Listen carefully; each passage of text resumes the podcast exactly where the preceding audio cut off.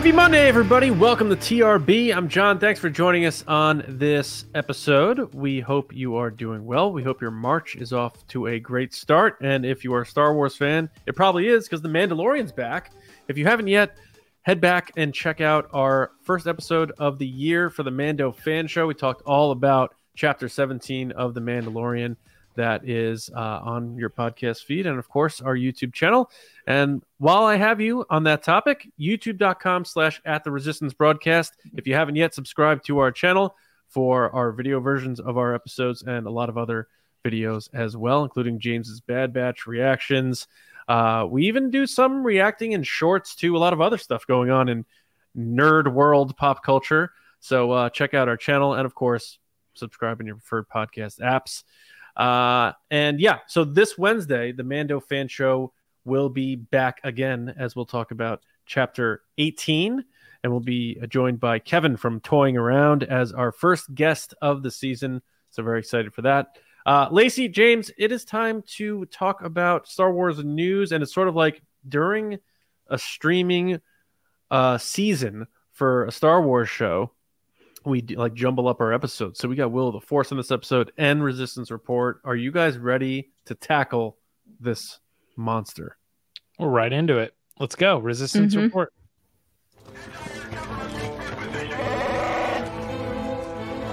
It's the Resistance.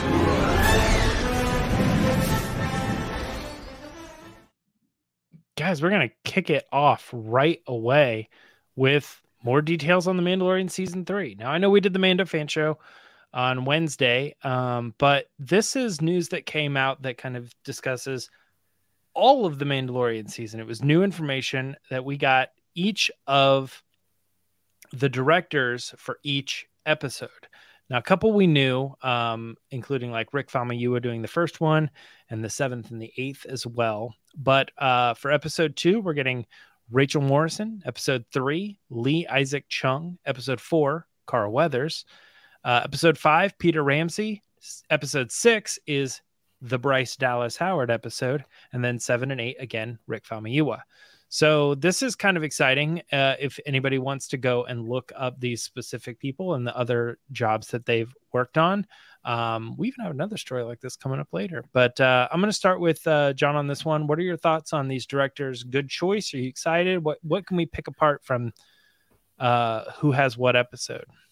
Well, I feel like Rick Famuyiwa, who has been around for a long time, but I don't think was uh, necessarily a household name in terms of popularity, um, has really stepped up and he's doing producing and now he's directing more than a third of this whole season, including the bookend of beginning and end.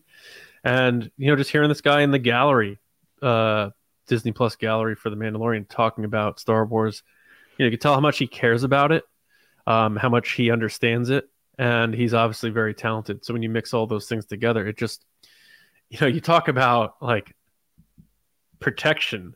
Having this guy at both ends of this season just feels like a really secure feeling. And you, when you know Jon Favreau is behind it all too, it just doubles down on that, especially for a franchise that has had some rocky waters with productions um, over the past 10 years. And you can't say that about The Mandalorian. They even filmed and successfully finished production during the pandemic for one of their seasons. So The Mandalorian is a machine that is uh, well oiled and running well. I, I, I also find it interesting that, you know, you have someone like Lee Isaac Chung who – a, two years ago was nominated for Best Director at the Oscars. And I bet if you asked people, you know, what do you think of Lee Isaac Chung, they would have no idea who you're talking about, like the average movie fan.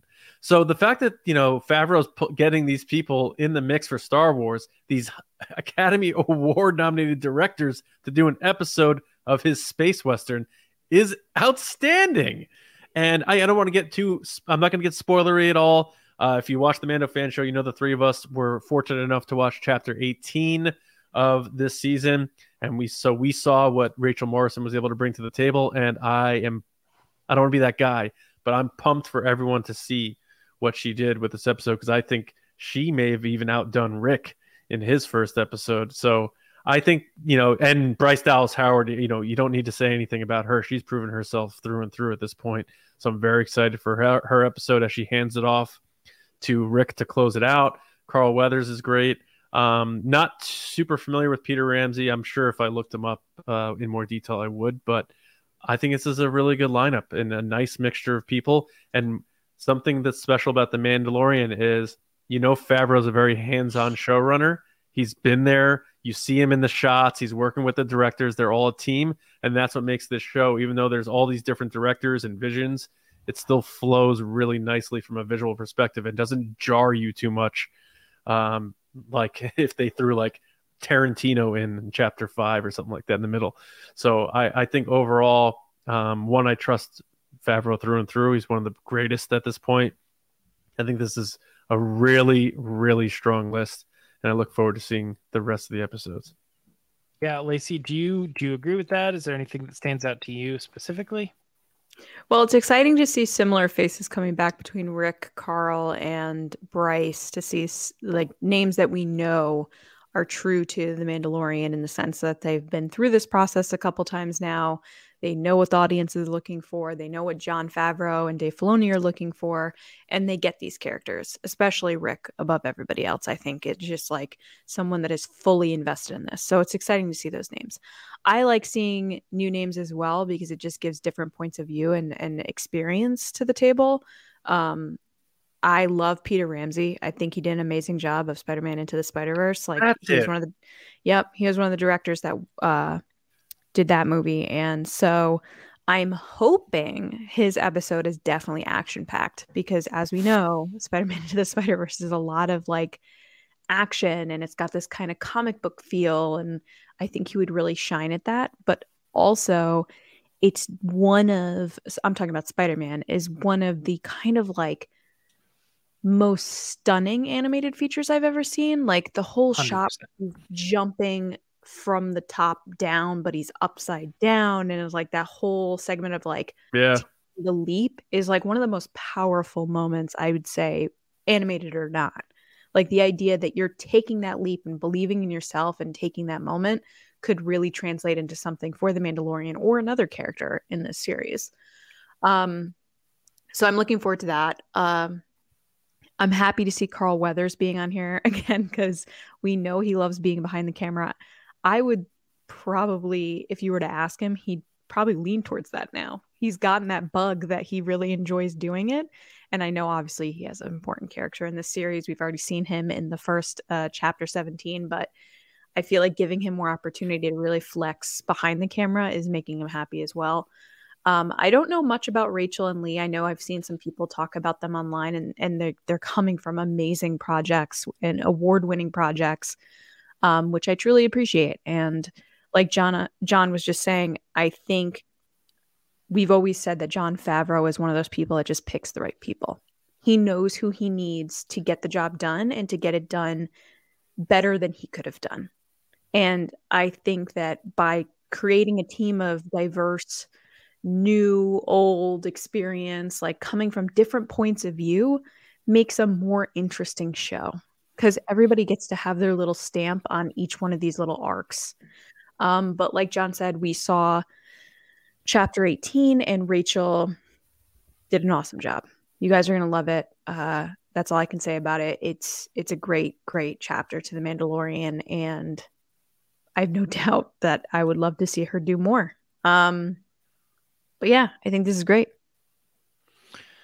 Yeah, it, you know, I I looked up a lot of these people, and sometimes it's tough to find like like Peter Ramsey, for instance, like has a lot going on, but then like IMDb and other places don't list Mandalorian as an option. So I'm like, is this is this the right person? Am I looking at the right person? And they're they're all sort of like that. Rachel Morrison specifically um, doesn't have um like oh I see here okay the Mandalorian one episode there it is but I was looking at her stuff and I was like, where did she come from? And she's done a lot of work with Ryan Coogler in in um, specifically Fruitvale Station, Uh, but then eventually Black Panther. Yeah, but Black Panther didn't come till after she worked on a movie called Dope, who was directed by Rick, Rick. Famuyiwa yeah. and so I looked at this and I'm like, okay, so she's mainly a cinematographer, but she has worked with Rick in the past and has done a little bit of directing on her own uh, as far as television goes. So I think the connection was actually not so much Jon Favreau in this case, but I think this is Rick working as his first year as an executive producer, pulling in uh, Rachel here because he knows that she has something special and brought her in. Um, um, as uh, I know, what can you say about some of the other people? I mean, like you mentioned, Lacey, um, uh, Peter Ramsey, like he is all over the place as far as uh, the animated stuff he's that he's worked guy. on, and the yeah, and the live action stuff that he's worked on as well. It, it's it, quite incredible. These are all very good picks. Um, uh, like John said, you know, we've all seen the second episode. Rachel crushes it, so there's to say that. Um, the the only thing I think um d- to not talk about the people that we don't really know a whole lot about. I think the Rick Famuyiwa thing is interesting, bookending uh, the series, which he specifically talked about, and we're kind of speculating where that might go as well. As far as if you watch Mando fan show, Lacey brought up the point of um, the pirates being someone that uh, would show up in the first episode, and then also later in the at the end of the season. That's a very good point. Uh, so maybe look forward to that. And I think the kind of the wild card here is sort of the Bryce Dallas Howard episode. You got episode six. Um, if not Dave Filoni, she's the other one that sort of works um, with the the female centric episode. So I don't know if that again points to the episode six being like Ahsoka, Ahsoka. related or mm-hmm. something. Because I thought the same um, thing when I looked at this list the first time. I was like, oh, Dave Filoni's not on this list. Dave Filoni's not on the list. Jon Favreau's not on the list. Um, mm-hmm and uh, there's not really like a. What do you think uh, that means? Do you think that means they're just taking a step back? And this is, could be for John too. Do you guys think that they're taking a step back? Do you think they're focused on other projects? Because we know Filoni's been pulled into some movie talks. Well, Filoni's directing a bunch of episodes on Ahsoka too, so he could have been doing mm-hmm. a lot of mm-hmm. pre-production work on that. Sure. Um, and also he has that new uh, creative executive role right. at Lucasfilm, so he right. may be doing a lot of. And he was also you know, I know it's rumored because the, the well, that's what I was, even... I was mentioning the Damon Lindelof thing. He was in the writers' room, right? Is that what it was? Yeah. Yeah. So it's so crazy, by the way, that that thing is like doesn't officially exist yet. It will in a month. I know, but it's so funny that we're so, we we talk about it so much. Yeah. Um, I, I think that's why. I don't know if James has a different thought on that, but I think it's just his plate was pretty full, and he's got he's directing. They say multiple episodes of Ahsoka on top of all that, so I mean, yeah, Ahsoka's think, his baby. yeah, I think that it really comes down to that. Um, I also think like when as far as John and Dave go is now they're also looking at Skeleton Crew and they're also looking at that's a the great point. Potentially yeah. expanding out uh, beyond that. I mean, there was a period too where they were looking at Rangers of the New Republic, and there could be something coming up at Celebration that's another part of this Mandoverse that we don't know about yet. Right, which is another reason where they're like, we'd love to direct this episode, but why don't we bring in um uh, you know, someone I've worked with in the past, Rachel Morrison. She can do episode two, and then that'll give you guys time to focus on. I don't know. I mean, it is whatever this other show is that we they just started working on that we don't know about yet, or whatever. Yeah, you brought up a great point, James. It's very interesting to me, and we love Paul here. He's come on the show before. He's a great supporter. He's awesome. He wasn't at the other premieres, I don't think, for Mando season one or season two he wasn't very included in any of that except hey who is in it which of course is a great inclusion but he was very much invited this season and invited to the red carpet and was interviewed and all these other things and i don't think he was and he showed up in the trailer yes and i don't think he was in previous things so that's why I, I'm sure these guys are too. I'm sitting here with my fingers crossed, going, okay, let's rework this. Let's give Paul his own Star Wars show because we know that Kim's yeah, Convenience awesome. sadly came to an end. So he's got some time now. Obviously, he's also doing Avatar. I don't want to downplay that either, but I'm sure his schedule will free up after Avatar to take on some Star Wars. And what better person to helm a Star Wars show than someone as big as a fan as Paul and talented. I don't want to downplay how talented he is, but it's just always cool to think here's a guy that goes to Comic Cons and, you know, cosplays and builds his own stuff and collects toys and all this other stuff. And he's going to be the lead in a Star Wars show. I would love that for him. Yeah, I was trying to say quickly if, if we looked at the episodes that he was in and if they were like directed by the same person. Oh yeah, maybe. His I'm not chapter sure though. 10 chapter wasn't 10 in the season one. right? Yeah, he was not. He but he was in chapter 10 the passenger in season 2 and chapter 4 the siege and then he was also in Book of Boba Fett which was um chapter But 5. I don't think he was at Man- those premieres. First of all, I don't think Book of Boba Fett had a premiere, if I remember. I don't think it did because it was during like kind of COVID. Yeah, I uh, yeah, I don't think so. But season one of The Mandalorian didn't really have a premiere either. Or season two, did it have a premiere? It kind of did. I think it had like a panel, but he wasn't there. So it's just interesting that all of a sudden he's there and he's in the forefront, and you know, Star Wars is putting up reels focused on him, which is awesome, and all this other stuff. And it just seems like they're pushing him, rightfully so, because he is a fan favorite character. But could it mean more? Is my question Good. based on what's um what James was just saying. Well, the book of Bo- uh, so I was trying uh, trying to get to it. The book of Boba Fett episode that he was in was directed by Bryce Dallas Howard, Yep. and the Mandalorian episodes he was in was um, directed by uh, one was Carl Weathers and the other was Peyton Reed. Um, Mm. So if you're looking at that, I don't see any connection to his appearance with any specific director, but two out of the three are, Are directing here, yeah. episodes in this season. So Yeah. possibly, I, you know, I don't make- say. I get that. I, I don't I don't make those ties though. I'm not the trying to be contrarian, I but do probably is because of the um uh Dave Filoni directs Ahsoka, so we all knew wh- who was showing up in certain episodes and things. oh, you know? that that is uh, that's his character. yeah, that's a know? little th- uh, and that's a little bit different. I understand, but I Like, also like Favreau's writing the season, and he's like, "All right, the, you know, and we need Carson Teva. He's gonna he's gonna join this season in episode four, or whatever." Like a, a, a side, a supporting character like that, who probably only has a few scenes, he's not gonna be like, "I gotta get Carl to direct this episode because Paul Sun-Hyung Lee's in it." You know, got to make sure he gets that right. I, I don't see that as a thing. You know what I mean? Yeah, yeah. The I, the reason I say that though is just because sometimes there are there are situations where you have a specific voice that you're trying to tell, so you pull in that director.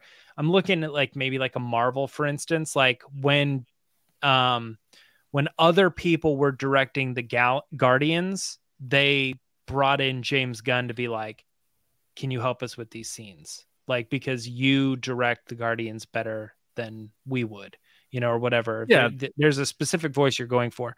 So maybe if it was like, oh, this character who's this um, type of a person or something like that, that's usually we we know that Rick would work well with that person or something. But Yeah. anyway, it's all speculation at this point.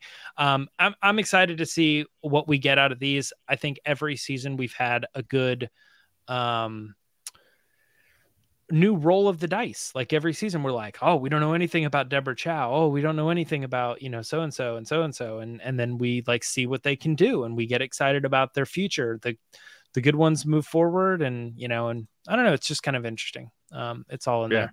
No doubt. Um, Lacey, you mentioned it quickly earlier, but we we should also talk a little bit about how the Mandalorian are handling the uh, loss of Gina Carano and the character of Cara Dune. Um, we did get sort of the basic answer in Mandalorian season three, episode one. Uh, they addressed it very lightly, but there have been other articles um, of people asking the questions before the the show came out. Hey Yep. guys, you know, directors Dave Filoni, Jon Favreau, all these people. How are you handling this character? What does the character mean to the importance of the overall story? And we got all sorts of things, but probably most notably is this one that we're pulling from Deadline, um, where there's a, a few people that answered the question. Um, Rick And- probably is the most kind of Yeah. straightforward. Yeah. Yeah, and Filoni. but to but to just like paraphrase the concept of like yeah Cara Dune is very important in the the scheme of like how we got Mandalorian to where he is but the ultimate thing about this show is it's about Mandalorian and Grogu so every player is sort of interchangeable and if we focus on one storyline it's it's more acceptable to write out other characters. I think is the the I'm Yeah, they basically said, "Hey, it's not her story. It's Din and, Yeah. and Grogu's story." So yeah, it sucks that she's not going to be in it, and yes, she's a part of the story and plays an important role in their story, but it's still their story. Yeah, um, I said this at the on the Mando fan show. I strongly believe they handled it perfectly well. Like I, I couldn't have thought of a better way for them to handle it. It was some people thought it was like a throwaway quote, which it might have been, but even then the way that they were like, oh no, we need a marshal because she's doing this. You know, she's with the special forces. It was very well done. That doesn't seem out of place. Um, I've said this before, and I'll say it again. This whole scenario with Cara Dune is is very sad, in the sense that Jon Favreau has created these characters, and he believes in these characters because they're from his own mind and they're people that he he's put into this story. So we all know that they had more plans for that character, and it's sad that you know the choices by one person is destroying that story in the sense of not that it's going to be any worse, but it's just changing it from what he originally intended. But hey, it might be better, as in The Force Awakens. Harrison Ford broke his ankle. They then made Rey and Finn more of a friendship that they didn't originally have. They rewrote that whole part to give them more screen time so that Harrison Ford could heal. So we saw the benefits of that. So that might also be happening here. But there is a little bit of a sadness in that you have to feel bad for Jon Favreau, where he's like, "Ugh, I really liked this character. And I was one of the people that liked that character too, that I was like, oh, this is such a cool character. And the only person really losing is us, the fans, that we don't get that Mhm. character anymore. But I think they handled it really well. I think they're handling it very well in this press circuit of, hey, at the end of the day, it's not her story, it's their story. And we're going to handle it the best way possible and we're going to pivot basically and and make it work but she's not gone she's still in the world we just don't see her and we all know that with Star Wars it's a big big galaxy so there are tons of people and creatures and aliens and all this other stuff and droids that are all over the place at all times and we don't see them so she just kind of Mhm. falls into that bucket so i think they they did it really well Yeah, I think I think it definitely is a smart idea to not just completely ignore the character and Or pretend kill that it- her. she never happened. yeah Um, but uh, what are your thoughts, John, on how how it was handled and how they're kind of talking about the character in general? I, I agree with Lacey that they handled it well, and I think the most important part of how they handled it was that they did it immediately. Uh, squashes all speculation, destroys attempts at YouTube videos speculating on what they're going to do. They were just like, four minutes into this season, we're going to address it, and we're going to do it swiftly. So I agree with Lacey that they handled it very well from that perspective. Very smart. I think this character is destined for the comics. I don't think we're going to get a recast. I think that would be a horrible burden to put on whoever they recast because there's a po- a big pocket of angry fans who support Gina Carano and they would unleash hell on that actor. And who is going to who wants to take like what's her name Xena? Uh, lucy lawless Lucy Lawless was like a, it was like a rumor that she was uh fan casted, so then they didn't give her another role. yeah she was up for a different role Yeah, so Wow. that gets messy. So I, I think that's off the table. I think they go on with comics. There's a lot of years to play with. They probably have rights from a certain perspective on her likeness. Go on with the comics. Fans who really hate her won't be upset by that because she's not going to be making any money off that. Um, so I think that's where that character is going to live if they decide to do that. I've always Um, and then- wondered who that other role would be. I wonder if it was like Casca Reeves or something. Yeah, who, yeah, who knows? I mean, maybe it's even for something that hasn't come out yet. But Yeah. um, the other, you know, the, and there's a lot of nuance to this whole situation because if you if you get if you get yourself out of the bubble, zoom out, like I like to say, and look at like real life. Like we all have family and friends, and they say like stupid things, and but they're still our friends, and we still like them, and that sort of thing. If we're all being real, if you're paying attention to social media, especially like Instagram, you see, you know, a lot of people involved with the Mandalorian still follow, and people at Lucasfilm still follow Gina Carano on social media. They like her posts, uh, her normal posts. Um, you know, I think it's a hard thing for fans who just experience that part of it and like which which I she said such stupid things, and she she like dug her heels in the sand and was stubborn and made it worse for herself, and then it got to a point where it was you couldn't come back from it. So the character isn't that valuable. I think it was a fine character. She's not the best actor in the world. It was not worth it for Disney at all to like save her and keep her around. She was very expendable from that perspective. So my from everything that I'm seeing connecting the dots, this is was a Disney decision that was made. I Favreau made the role for her. It was probably very, very difficult, hard for him. I'm sure he still likes her from a certain perspective. I, I don't want to speculate too much on how people feel about people um, in real life. Um, and, but it seems like a lot of the cast didn't like her, and I believe even Paul Sun-Hyung Lee told us like, you know, he touched on it a bit on our episode. I'll have to look back to see exactly what he said, but I, I just think that you know the juice is not worth the squeeze with with the character overall. I think they'll, if anything, do it in a comic, and you know, uh, and I know fans, uh, rightfully so, you know, were really on after her, and she's the type of person. She's an MMA fighter. She's going to punch back, and she punched back on that stuff. And she probably could have at the beginning stepped back and said, "I'm really sorry. That was so stupid of me to say that. I do don't believe in these vaccines, but." You know, to each their own. Like I work with people who haven't been vaccinated. It doesn't have to be that big of a thing, but she like went too hard with it, and I'm sure it, like it still hurts a lot of the cast and crew because they probably liked her as, as a person. Um, I think so Bill just, Burr has even come out and said like, "Hey, she was nice to me. I was." I, I think no yeah, I think everyone yeah. really enjoyed their experience with her, and I think it was just like two separate things. But like fans have a hard time separating that stuff. And this isn't me. I'm trying to be careful here. This isn't me defending anything she defending said. Defending her, yeah. Everything she yeah. said was completely stupid and ridiculous, and she shouldn't have handled it the way she did by going harder. Uh, abhorrent. A lot of the things she said but there is you know the human side of this stuff that people don't really understand and these people have probably spent a lot of time together and you see the photos on set of like Bryce and her and like Favreau talking about her and how he he like got put her his hands on her shoulders and said like I believe in you and stuff. There's probably a lot of real human stuff there. There's a lot of and hurt it, there. Yeah, it, yeah, it's just a shame. It's a shame, and, and, it's a lot of it's obviously her fault. It's just one of those things mm-hmm. that I think, at best, we're going to see that character in a comic, and that that'll be it. I'm right. I'm interested to to on that concept, John. You said that Disney probably has rights to her likeness or Lucasfilm or whoever, and um, I'm I wonder. I don't know the details of that stuff, like how that stuff works. Like, yes, is it is it that they have the right to use it if they want to use it, but if they uh, use it, they would still have to pay her? I think it, it's I I'd love to find out more on this, and I'm, i probably should yeah. research this because this is important for a lot of things. Because like you think about the, the, these Padme books that come out, has Natalie Portman's face all over it.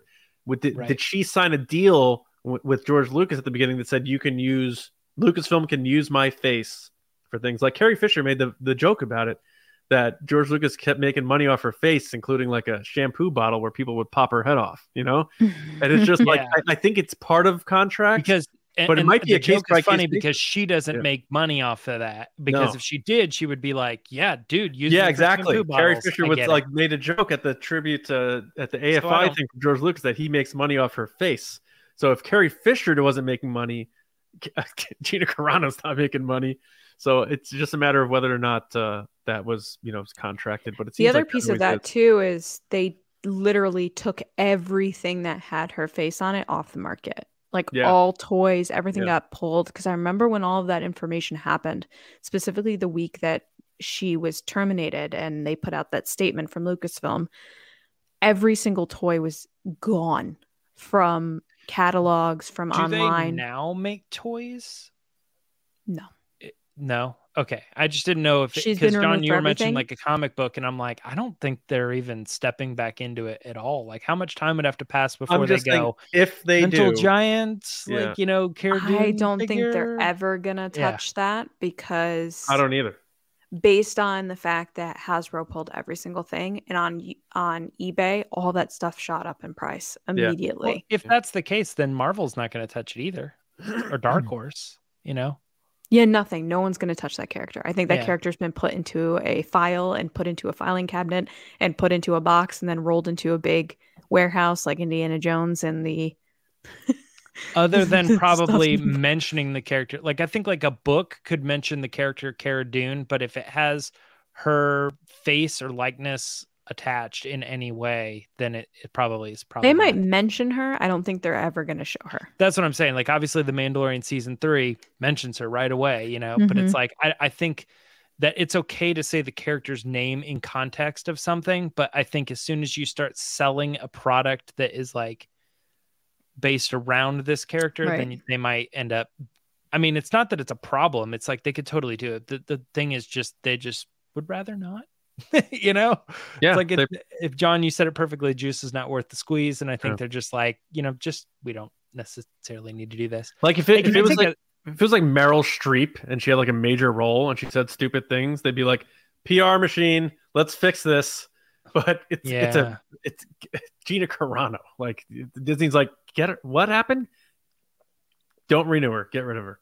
Mhm. She not only do they get rid of her, then she joined kind of a very political heavy media situation, which Disney Oh, is yeah. definitely shy away Yeah. from. Disney Ugh. is not for any strong stance with anything really. Please. Mhm, mhm. Yeah. Yeah. Um, can I take a stab at who I think um, Lucy Lawless was up for? Yeah. Oh, I'd yeah. love to. Yeah, Yeah. go for it. Uh, Garsa Fwip, the cantina owner in Book of Boba Fett. Oh, that's interesting. That is interesting. Oh, yes. That is a perfect fit for her. Yeah. And then they couldn't get her, so they ended up changing it over to Jessica Biel. Who was wonderful as well. Yeah. Yeah. I just, I, I don't know. It was a thought I was trying Jen- to think. Jennifer who would Beal. I cast? Je- Jennifer, Je- what did I say? Jessica Biel? Is that someone Yeah. different? You always say that. You always say Do I? Jessica. I Biel. have. Yes. Remember, I told you I have that Because I don't with Will- know. I don't We know this the- I- conversation? I, don't know this girl. Yeah. I had Will Forte and Will Arnett. I can always mix those guys up. it's just people have sometimes like it's hard. It's like I think Yeah. during Book of Boba Fett, James, you kept saying Jessica Jessica Biel. We were like, you mean? Jen- probably. yeah. summer catch. Yep, because John kept saying Summer Catch. Yes, particularly that. I haven't even heard of that movie, let alone. Kanan Jarrus Oh, wait. is in it, bro. Wait. Oh, okay. I was gonna say it's Jimmy Fallon in that. That's fever pitch. oh, that might be what I'm thinking of. Anyway, um, guys, let's talk uh, uh, about some more directors. Um, wrapping out Resistance Report this week. Our last story is going to be about how the Acolyte show has snagged Netflix's Daredevil director. Now, um, they've gone, they've done a lot of work outside of Daredevil. That's probably the most notable um, one, but um, uh, Alex Garcia Lopez um, is the person that's coming to the acolyte. Um, now, a couple other things I should mention um, is uh, they worked on Blindsided and Karen and Cowboy Bebop and Cloak and Dagger, Luke Cage, The Punisher. They worked on Um, Karen the episode from Daredevil. Oh, right. Yes. Who did? And Blind. Yeah. This director. Yes. The, the the two episodes that they did. And then but what I was going to say about this though is I didn't watch Daredevil and that obviously had great uh critical reception and fan Mhm, reception. Mhm. Uh along with Punisher if I'm not mistaken. Uh, a couple other ones though here uh Cowboy Bebop not so much, Luke Cage not so much. Luke Cage was great. You thought it was great? I thought Mhm. people really did not like that. I loved it. I thought it was great. Or am I think I'm thinking of Shang? No, the other one, the other Netflix show that people didn't like, Iron Fist. That Iron one Fist people didn't like, and received well. Defenders Right. people didn't like. The oh, Punisher Okay, people okay, yeah. loved. Luke Cage people loved. Cloak and Dagger people loved. That wasn't on Netflix. Okay, so of- of the those- Of those groups, um, Freeform. Alex worked on a lot of the good ones. Let's yes, put it that way, yes, Yeah. yes. Okay. And I don't know Witcher's about good as Cloak well. and Dagger. I don't know if that was well received or not. Um, Oh, yeah, the Witcher It was. I think was. It was Yeah, on so- Freeform. It's it's, it's Okay, good. so mostly positive. All right, let's let's jump Yes. over to you, John. Um, what do you think about this announcement? Do you think the acolyte is has another pair of good hands on the show? So the, the this again um reminds me of the Mandalorian conversation about the directors. Um I mean that we just had, but also we've been having for a long time now, is that you know, I think it goes showrunner and then trickles down from there. Like when you think of Andor and you have like Tony Gilroy running the show, you're like, that's tight. That's a tight. It's gonna be a tight ship. It's not gonna be messing around. They're gonna execute well. Favreau with the Mandalorian, same thing. I think with Leslie Headland, like you know, you have someone who knows exactly what they want to do. She's been a successful showrunner already with Russian Doll. Um, so I think it starts there. And then if you trust that person as a showrunner, then you'll likely trust their choices for director. Um, the Acolyte is such a fascinating project to me because it's really that one that's sort of laying in the weeds and they're filming it now. And it's there's so many other things that people are talking about that I feel like it's this year's version of Andor when Andor wasn't really being talked about a lot too. Um, now I, you know, I know Andor wasn't, you know, the most watched or anything, but like critically praised, audiences praised, all that stuff. I feel like the Acolyte is on that path. It's sort of like laying in the weeds a bit.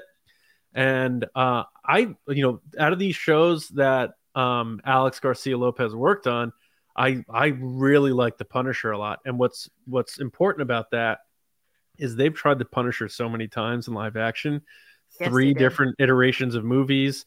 Dolph Lundgren, Thomas Jane, and then um, the guy who's actually going to play an admiral in Ahsoka. What's Ray Is it Thomas Jane or Thomas Kane? Thomas Why am I- Jane.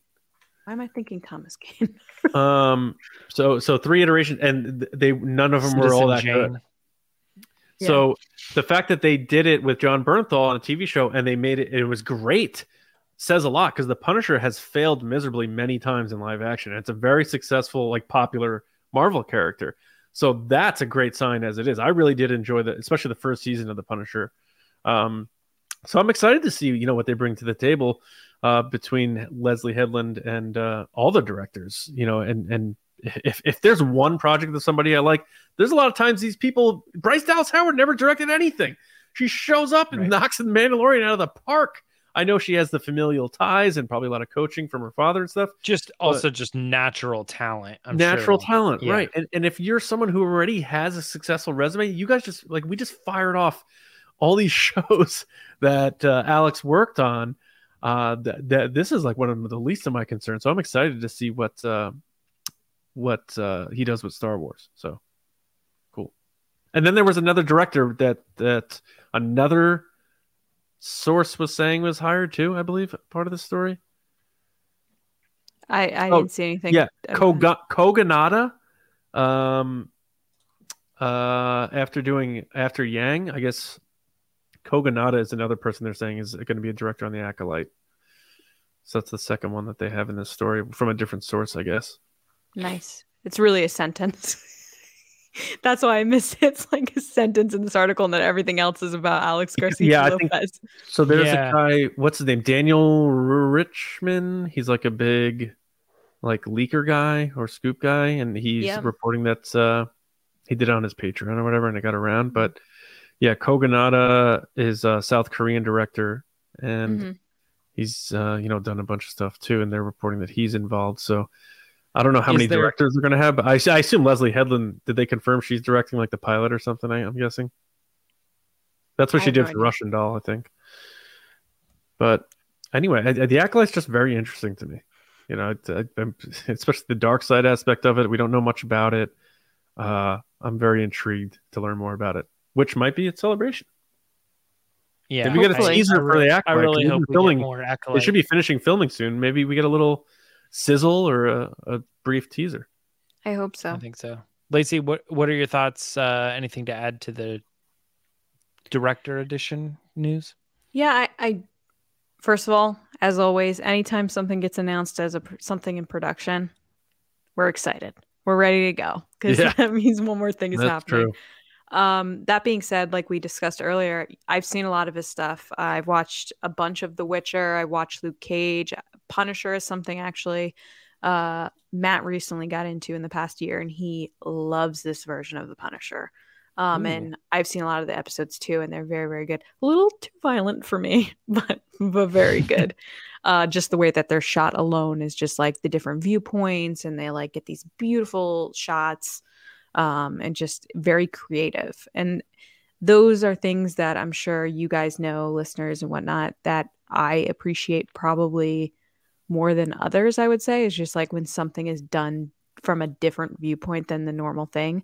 Um, I just find that's uh, anytime I see something done differently, I immediately go, How is that done? Like, how did they get this shot? And I'm the person that will literally sit there being like, Look at this shot. How did they get this? Um, because it's just so interesting to me about how someone can take something and make it mean so much more and make you connect with the story just from a different point of view of where the camera is or the movement of the camera. Um, so I think directors and cinematographers, but definitely directors too, make all the difference in getting those shots and really deciding where we're going to, where they're going to focus the action and where things are going to be where the camera is going to kind of focus within the scene. Um, so I'm all for it. If he's done a lot of these Marvel shows like Luke Cage, Punisher, Daredevil, you got to imagine he's good at fight scenes. He's good Oh, at fight scenes. He's Oh, good at action. True. So I would imagine he's coming in as a specialist on that. Like if we're expecting to get some Sith bad guys like really kicking butt and having these awesome fight scenes, which we would expect from the people that are in there, you know, you've got the girl from from Logan, you've got Amanda who's done Hunger Games and other stuff too. You've got the guy Mhm. from Squid Games. Like you should expect these people to be ready to do stunt work and fight scenes. So this guy's coming in as an expert where Leslie Headland, not to say that she's not an expert, but maybe she doesn't know it as well as someone like him, who's Mhm. been on multiple Marvel comic book superhero shoots. I mean, that's who you bring in. You're like, I need someone that's going to get this the best. Like some of the best fights I've ever seen recently have been Daredevil. Like that hallway scene where he fights down the hallway, and it kind of reminds me of um, The Mandalorian, honestly, episode six, where he's on that spaceship and the, the lights flashing, which had kind of gave us like Batman vibes. Daredevil had one of the best scenes where the camera moves with him as he goes down this hallway and he's taking guy out out like one by one. It's and the lights were flickering. Yeah, it's so well done. And that comes down to camera work. Now, I don't know if that's what Alex Garcia Lopez did. I don't, I'm, uh, I'm assuming not because that was pretty early on in Daredevil, but that's not something that just ends with one episode that translates throughout the series. So even if he didn't know how to do it to begin with, he might have learned those things as he went through these series. And Punisher is definitely a fight scene heavy show. Like Yeah. every scene the Oh, guy yeah. gets into fist fights and all this other stuff. And especially with Punisher and Daredevil, I'd say more than Luke Cage, just because of who the main characters are. Luke Cage is obviously like very strong, very like you can't hurt him. you could shoot bullets at him and he's fine. It's like. Whereas whereas Daredevil and Punisher, like they take some nasty hits. Like the camera gets in their face and they're bleeding and sweating and breathing and like you're really in the fight with them.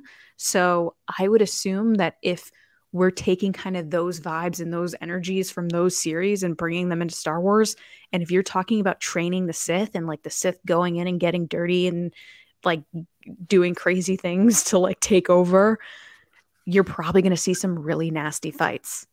And I don't think Leslie Headland's going to hold back either. She wants to get right in there and get into the dirty side of the Sith because there has to be a reason that they took over. You know, there has to be a reason that they were able to infiltrate these things. And the only way you're going to do that is if you play dirty. So I'm pumped about this choice. I think he's going to do a great job. And I'm excited to see how it translates into this show because from this resume alone, it seems like the Acolyte's going to have the most action we've ever seen. Oh wow. At least crazy Um, fight scenes. I did look up uh the hallway scene is episode two, so he did not work on that one. Mhm. um but uh but no it, it is interesting how much action you're bringing to this because sometimes when i think about the acolyte i think more of a um Lore base probably.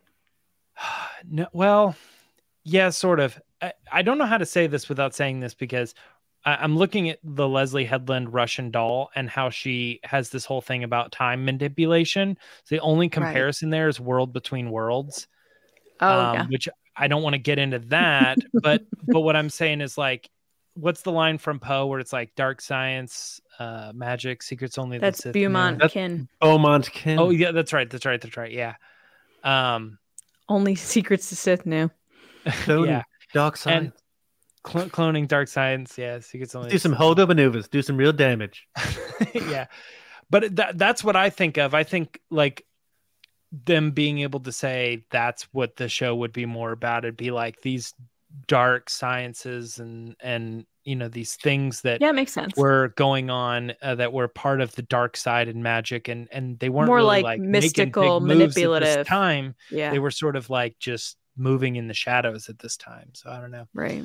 um but I'm just saying you have all Carrie-Anne Moss. well, yeah Yeah, Carrie Absolutely. Ann Moss is on the crew. Oh, I and you're not gonna forgot have- she's in this. right You're not gonna yeah. do fight scenes with her. Like, come on, Yeah. she's the queen Yeah, of you fight should have it all right guys well let's let's wrap this up um some good stuff talking about um the future of star wars tv mostly today um we're going to move into our next section here which is going to be will of the force I fear nothing, for all this, as the Force wills it.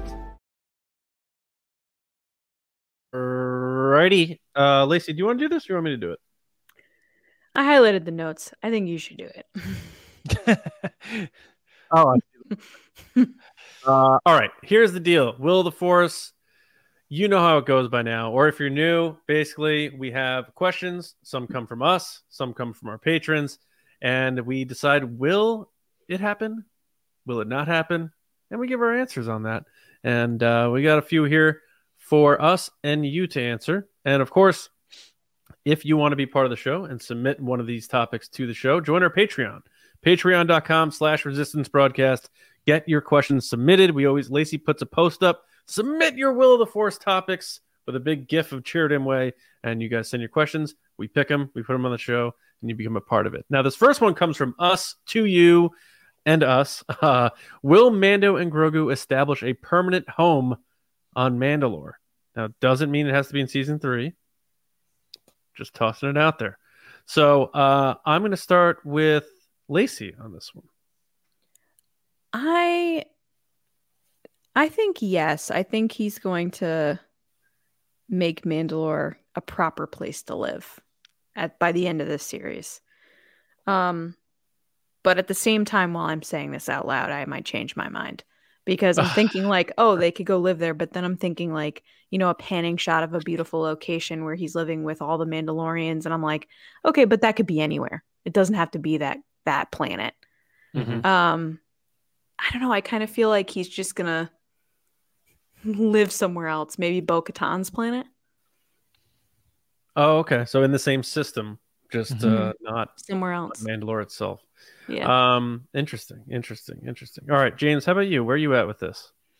Well, the first thing is, La- Lacey, you bring up that age old point that I've always made, which is like the question comes down to is it this one place or literally anywhere mm. else, including the imagination of planets that are places that has mm. never existed, and that mm-hmm. doesn't exist yet, that our Right. creators haven't shown us yet?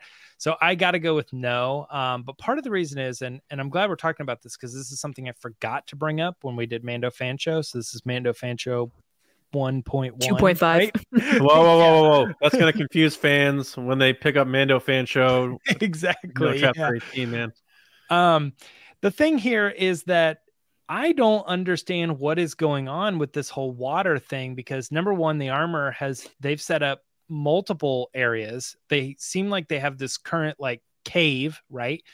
They're bathing this new uh person, you know, he's becoming a Mandalorian by taking this oath in the water, but she's very strict on Din that he has to go all the way to this other one to to replenish himself. And I if I were him, I'm like, I don't understand. Like, why are you making me go to this like poisoned dead planet to to redeem myself? Poisoned, like- ravaged.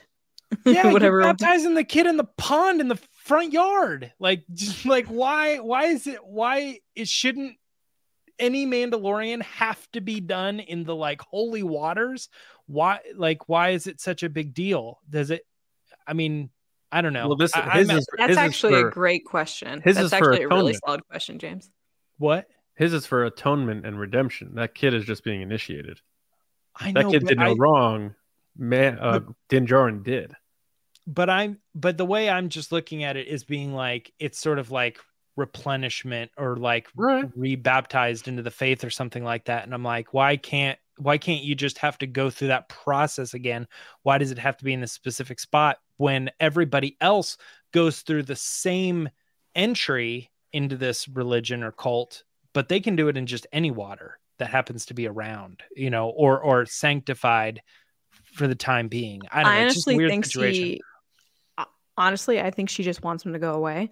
So she's saying, "Hey, if you go do this, you know what I mean? Like, hey, if you go do this, we'll let you back in." He's like, "Okay, I'm gonna go do that," and she's like, "He's never gonna do that." And then he actually I- went and did it. She like picks up the book. She's like, "You must bring 33 M and M's and a copy of the Like- Da Vinci Code signed by the." You know, like, it's like, how many times have you heard of that where someone's like oh or like Yeah. someone that's bidding on a job for your house and like they don't jive well with you they'll be like oh yeah this job's going to be $20000 and you're like there's no way that's realistic but they know you're not going to go for it so they're it's Oh, an easy man. out Yeah. So so James, you're no, right? I'm a no on that. Yep. What do you think, John? That, that is, you're right that we should. Like, I wish we talked about this too on the Mando fan show because now that I think about it, when he was showing her that thing with the slate with the like this translates or whatever, she almost responded as if she had no idea what it was. So because she just goes after a long pause, "This is the way." i think she's just making stuff up as she goes which do you blame her So like the Lacey's part Yeah. meant this, but like maybe she was like sending him to go die or what? But that's how I could felt. you imagine he Bo-Katan- comes back after all of that Yeah. you know if he ever gets there he comes back and they all have their helmets off I know, I know. and then yeah, and then uh Bo-Katan he like was walks into the room and everybody's like, oh, like open their like on. It's like Lego Batman when he shows up to that Justice League party. yeah. Oh yeah. Anyway, um and then but yeah, Bo-Katan was like, Goodbye, Din Djarin. As and that, to me, the heart tone was like, he's gonna die. I'm never gonna see him again. So I feel like he was he was getting sent to his death from every faction. Um yeah. My my answer here's where I'm having a hard time with this question is because like the Mandalorians were nowhere to be found in the sequel trilogy. And you got to think if they restore the whole planet and like restore their race or society, whatever you want to call it, that they would be around at, at some point. So I don't know what's going to happen there. I'm going to say no also. Um, I'd like to think that they're going to sort of carve their own path in the end though they are really setting him up to be this like chosen one for the Mandalorians. Like he, he's like the Anakin of Mandalore. So I, I, I don't know. I'm Alright. still saying no because of the odds thing, James. You know, but Yeah. To be uh, fair, I was gonna say Force Awakens and Last Jedi happened in like a day, and then they may have shown up at the end of Rise of Skywalker, and we just don't really know. Yeah, yeah. Some people thought they saw like a Razor Crest, but it's like, well, that doesn't work either. Well, but I'm but I'm just saying like No, I agree. So many ships, it could have Yeah. been like so many of those other ones. Lando and Chewie Mandalorian just ships. cruise by Mandalore with like a big sign, like they do over the beach. It says like, "Come Yeah. join the fight against the Final Order." um, all right, next one. It comes from Patreon. This is Major Colton Bliss. What is up? Thank you for this. Uh, and Colton said, "Will Ezra Such a good speak with a Force Ghost Kanan in Ahsoka or another live action show in the future?" Uh, James, we're gonna pick, Oh, Snap! What fire- a good question. fire this off to you. Now we know we heard Kanan uh, in the Rise of Skywalker, so he has some sort of realm abilities. So what do you think? I have not thought of this, but yes, In Ahsoka or somewhere else? in Ahsoka. Ooh, I mean, unless unless Ezra, I, I I don't know the context of how important Ezra is going to be because you we have to think like, oh, they're all going to be equally important. It's like, no, it's Ahsoka's show. It's going to be about Ahsoka. He's going to be one of the characters that plays a role, but it's like, it's so I don't know about future events if they do like multiple shows, Sabine and Ezra show like after that or whatever. okay. But to me, I think this is an absolute lock. This is this is this character and his master uh freddie prinze jr obviously capable of doing voice work wanting to do voice work i mean it just so much of that makes so much sense i Yeah. i don't think we would get a force ghost in person, but I think like him talking to him like Obi Wan style could be very possible. When I say um, Obi Wan style, sorry, I mean like like run, Luke, like that voice. So you just hear the voice. Yes, yeah. Yeah. That's what I'm I'm picturing that him having him, you know, doing the the fire meditative and he hears the voice and he has the conversation, but it's he's not there like physically. So no glowy. because they don't want to have to cue. cast Ca- Kanan, but you but to hear him would be amazing. And you could Nope. still use Freddie Prinze. Yes. Yeah. No Kanan sitting on a log is what you're trying to tell me. No. Okay. I, I'm going to jump in quick and just say, yeah, I agree. I think this is a lock as well. Um, Man, Lacey, what do you think? Yeah, I agree. Yeah. And uh, we all think Bang, it'll, I be- mean. it'll be it'll be Freddy, or you think they're going to do a recast? I think it'll be Freddie, but voice. You can't have Hera in that too without him talking The- to her at some point. Yeah. The the tricky I, I, like John, are you saying he would show up as a force ghost? Because then you then we're talking about casting and recasting I and all this didn't- other stuff.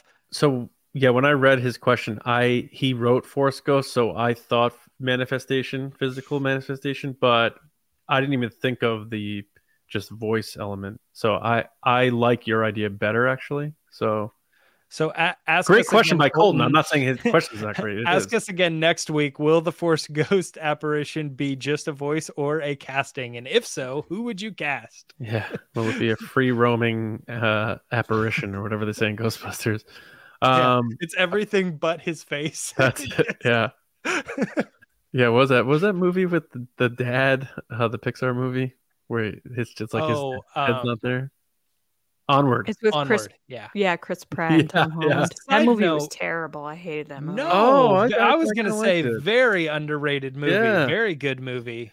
I did Um, sad, but um, all right. yeah, very sad. I cry every time at the end of that. all right, Gilloran. Here's the deal. This Mm-hmm. next one, will Grogu kill anyone in the Mandalorian season three? Yes, but it will be in defense of someone else. It won't be like cold blood.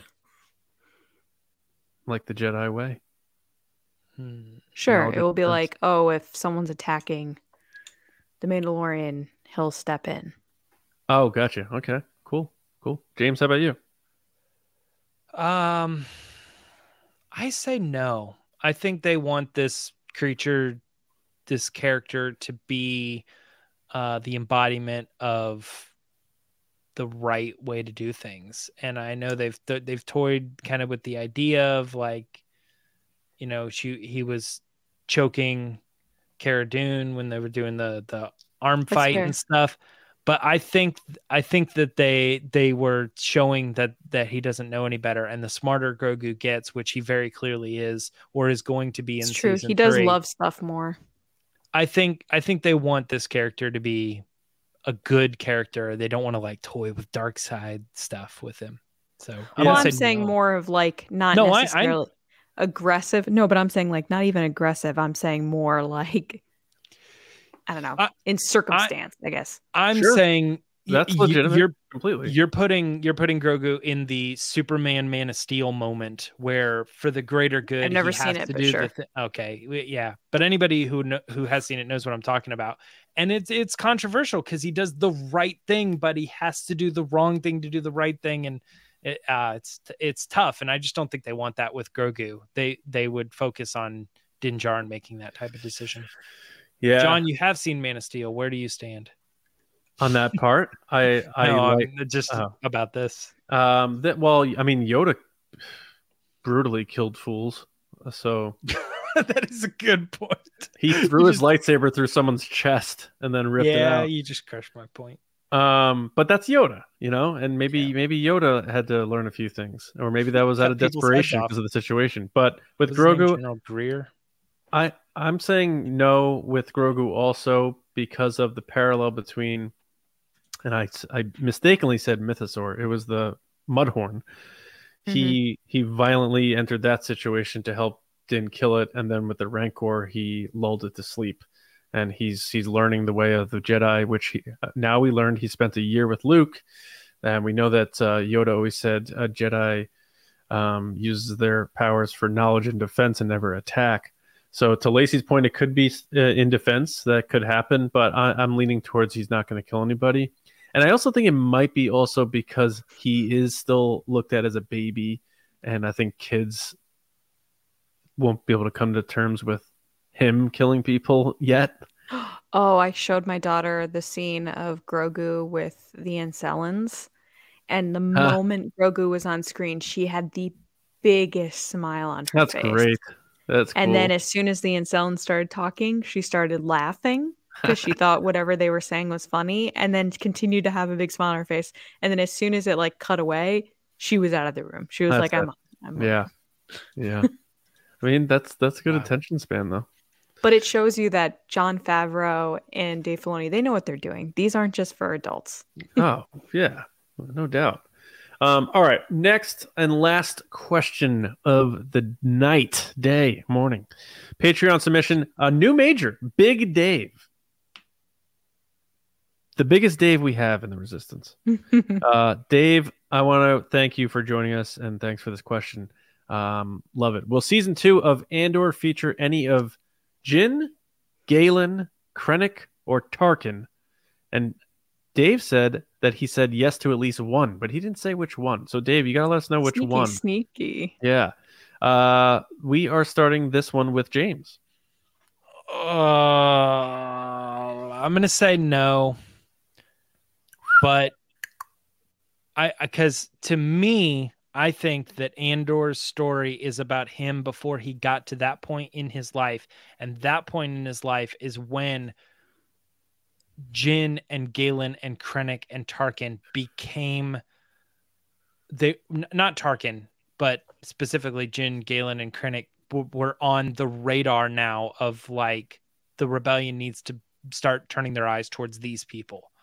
Um, Tarkin is the only one that I think is like that's tough because that's a character who's in power all the way from episode three to episode four, uh, like Right, twenty yeah. years.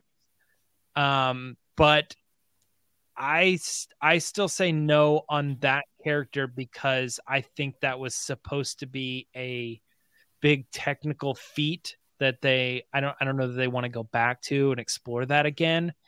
And he doesn't necessarily have to be an Andor story um, because he was in Rogue One, which involved the Death Star and all that. And I, I think they want to tell a different story with Andor leading up to the that point when Rogue One starts and all of those people now become on the radar of the rebellion because of the new weapon that is at play. So I'm going to say no on all four of those. All right. I like uh, your logic behind your answers. Um, Lacey, what do you think? Any of these four showing up? Jyn Erso, Galen Erso, Krennic, or Tarkin in Andor season two? I don't think Jyn or Galen. I think Krennic and Tarkin. Both. I think we okay. Yeah, I think we saw obviously the Death Star being built by the pieces made in that prison. I think there's a there is a reason they're doing that. And I think uh Gilroy wants some wants to bring in some Tarkin and some Krennic and they already have the files of Tarkin, so might as Yeah. well use them. The files. Copy, drag it over, paste, yeah. All right. Um, reanimate. I'm going just Krennic. Um, and my rundown is it makes zero sense for Jyn to be in Andor story at this point. Because they meet there. They Yeah, in Rogue One. and, and Yeah. for, for her to just like be in it and not meet him, it just it would just be like fan service or something. I don't know. I guess the question is Saw, right? People would be like, "Oh, well, will she be will she be saw, seen when he goes to see Saw Gerrera?" Yeah, I mean, it's possible. Um, Galen, no, because I feel like his work was done and he's probably already farming at this point. Hmm. Um, I also think, just a side note to that, Lacey, I think Jyn is already gone at this point. That's fair. I'm just saying what people probably think. Oh, absolutely. Yeah. I'm just saying, I think Yep. continuity wise, I think Jyn has already left um, or was abandoned, you know, however you want to look at that situation by the point Andor has already started, even in season one. yeah, yeah, I think she was on the run for like five years, and this is four years prior. Um, Tarkin, I think the CG budgets might be too much, and it's not worth doing it for just a cameo. Uh, and then Krennic, I do think will be in the show because I think of Liam Neeson returning for Obi Wan, it, it would be it would make sense for Krennic to be in the mix and maybe um, go toe to toe with uh, Dedra or something like that. So I, I, I think I and I think he has said that he would be interested in playing the character again, and this would be the one spot he could actually do it. And Ben Mendelsohn is a killer actor, and I think Tony Gilroy would love to have him. And he said something about familiar faces returning in this season. So I, I think Krennic's the the only one for me. But I lo- I thought you both had really logical answers for your reasoning too. So we'll see. But Dave, we got to know, Big Dave, we got to know, man. Big which one did you think? Let us know. Great question, Dave. And Awesome then for- question. Yeah, and for all these questions, everybody let us know in the comments or Twitter or what have you, uh, across social media, TRB podcasts, what you think uh, about all these questions. Give us your answers on those and let us know what you think of our answers. But that's it, folks. That's the end of the show. Uh, I just want to thank everybody for listening, watching, being a part of TRB, however you found us. Uh, we're glad you're here. We're very excited. Uh, this year is just getting rolling, and we're so pumped uh, to what we have going on and what Star Wars has going on. So make sure you do subscribe to our show on all platforms. Um, you can uh, find me on Twitter at Johnny Hoey and uh, my movie podcast, just like the movies. Uh, we're putting out an episode on the original Scream tomorrow because Scream Six is hitting theaters Thursday night, I believe. So let's go back to the OG and talk about one of my favorite movies uh, from when I was coming of age. Uh, Lacey, how about you? People can find me on Twitter and Instagram at Lacey Gillerin and on TikTok at It's Lacey Gillerin. Very nice, James. Um, Twitter and Instagram at Myra Trunks, where you can find me, All right, and on the Bad Batch reaction show every week on Wednesday. That's right. That's right. You're doing a killer job there, man. Um, and that's another reason to subscribe to the channel, like we said at the top. Uh, Wednesday night, we'll be back. So just two days from now, if you're listening to this on a Monday, uh, the Mando Fan Show, 8:30 East, discussing Chapter 18, directed by Rachel Morrison. Uh, of the Mandalorian season three, and we're going to be joined by our first guest of the season, Kevin from Toying Around. Uh, so we are so pumped, and you're going to get your second number in the Mando code. We're going to have a great time Wednesday night. So we hope you enjoyed this episode. We hope you join us for the Mando fan show uh, and enjoy the beginning of your week. And we'll see you next time right here on the Resistance broadcast. See you around, kids.